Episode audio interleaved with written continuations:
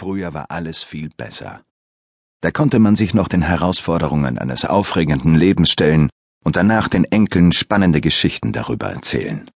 Über große Schlachten und Entbehrungen, die man auf sich genommen hatte, um die Grundwerte von Freiheit und Demokratie und die eigene Existenz zu sichern, damit es die Kinder einmal besser haben. Haben wir auch. Wir haben zumindest ein Elternhaus, eine halbwegs solide Schulausbildung und können uns die Ärsche auf ergonomischen Bürostühlen breit sitzen. Wir haben ein eigenes Auto, eine Karte im Fitnesscenter, immer genug zu essen und perfekt gebleichte Zähne. Alles ist besser. Gar nichts ist gut. Da hetzt man durch einen immer hektischeren Alltag, angetrieben von lästigen Verpflichtungen, fremdbestimmten Ansprüchen und dem ewigen Kampf um noch mehr Geld, Sex und Ansehen. Geplagt von Ängsten und Sorgen, die man sich alle nur einbildet, muss sich den ganzen Tag mit langweiligen Jobs herumschlagen, um sich am Abend in der praktisch einheitlichen Neubauwohnung verkriechen zu können. Und fühlt sich am Ende frustriert, leer und erschöpft. Manchmal sogar richtig wütend. Ausgepowert taucht man über den Fernseher zumindest für einige Stunden in die aufregende Welt der Schönen und Reichen ein. Starke Typen und coole Bräute sind das, die spannende Abenteuer bestehen, heiße Liebesgeschichten durchleben und ganz nebenbei auch noch die Welt retten.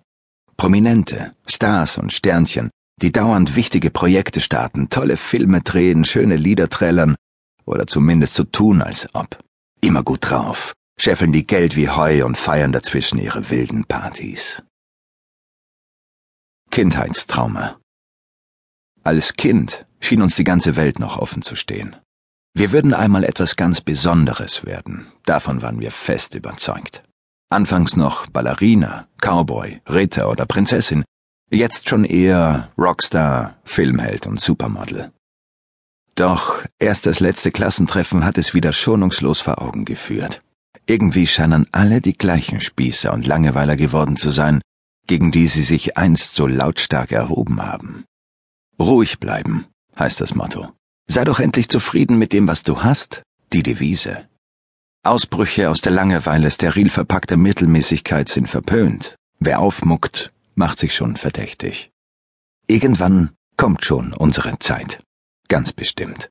Dann werden wir es allen zeigen. Es muss ja nicht gleich die Rettung der ganzen Welt sein. Eine klitzekleine Heldentat, für die uns die Eltern endlich einmal bewundern könnten, würde ja schon reichen. Und so warten wir geduldig auf die große Castingshow. Aber die kommt nicht. Und das macht uns dann wirklich zornig. Die meisten fressen ihre Wut in sich hinein, posieren heimlich nackt vorm Spiegel und verbergen ihre Aggressionen hinter einem lethargischen Weltschmerz, plagen sich mit neumodischen Krankheiten und neurotischer Jammerei herum, gegen die es bis jetzt noch keine Impfung zu geben scheint. Vielleicht hat man ja doch nur die Arschkarte gezogen und war zur richtigen Zeit einfach nicht am richtigen Ort. Andere lassen ihren Zorn freien Lauf, ziehen als böse Buben und schlimme Schwestern durch die kalten Schluchten der Vorstadt, hupen sich fluchend durch den Verkehr und weisen andere zu gerne auf ihre Fehler hin. Im Notfall sind halt die Ausländer an allem schuld. Bereit zur Gewalt suchen sie ständig Streit und nehmen sich einfach, was sie brauchen.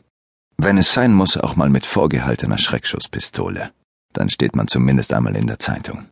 Manche aber fassen noch einmal Mut und beschließen, ein besserer Mensch zu werden. Selbstverbesserung. Lausche und lerne, denke positiv und wechsle endlich auf die Überholspur des Lebens, heißt es. Dann wirst du erfolgreich sein, reich und glücklich, und alle werden dich lieben. Hilfe ist schnell zur Hand. Ganze Regale an Lebenshilfebüchern geben wertvolle Tipps. 9-mal kluge Berater, professionelle Besserwisser und selbstgefällige Lebenscoaches nehmen uns gerne in ihren Kreis der Auserwählten auf.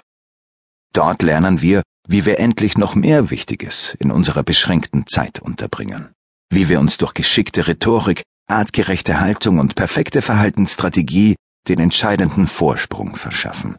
Anfangs scheinen die Patentrezepte sogar zu funktionieren. Die Schwerkraft des Alltags holt uns aber schon bald auf den harten Boden der Realität zurück. Unbedachte Fehlentscheidungen, Selbstzweifel und längst fällige Rechnungen halten beharrlich jedem positiven Leitsatz stand. In selbstbewusster Siegerhaltung und mit perfekt polierten Zähnen wird man von viel kleiner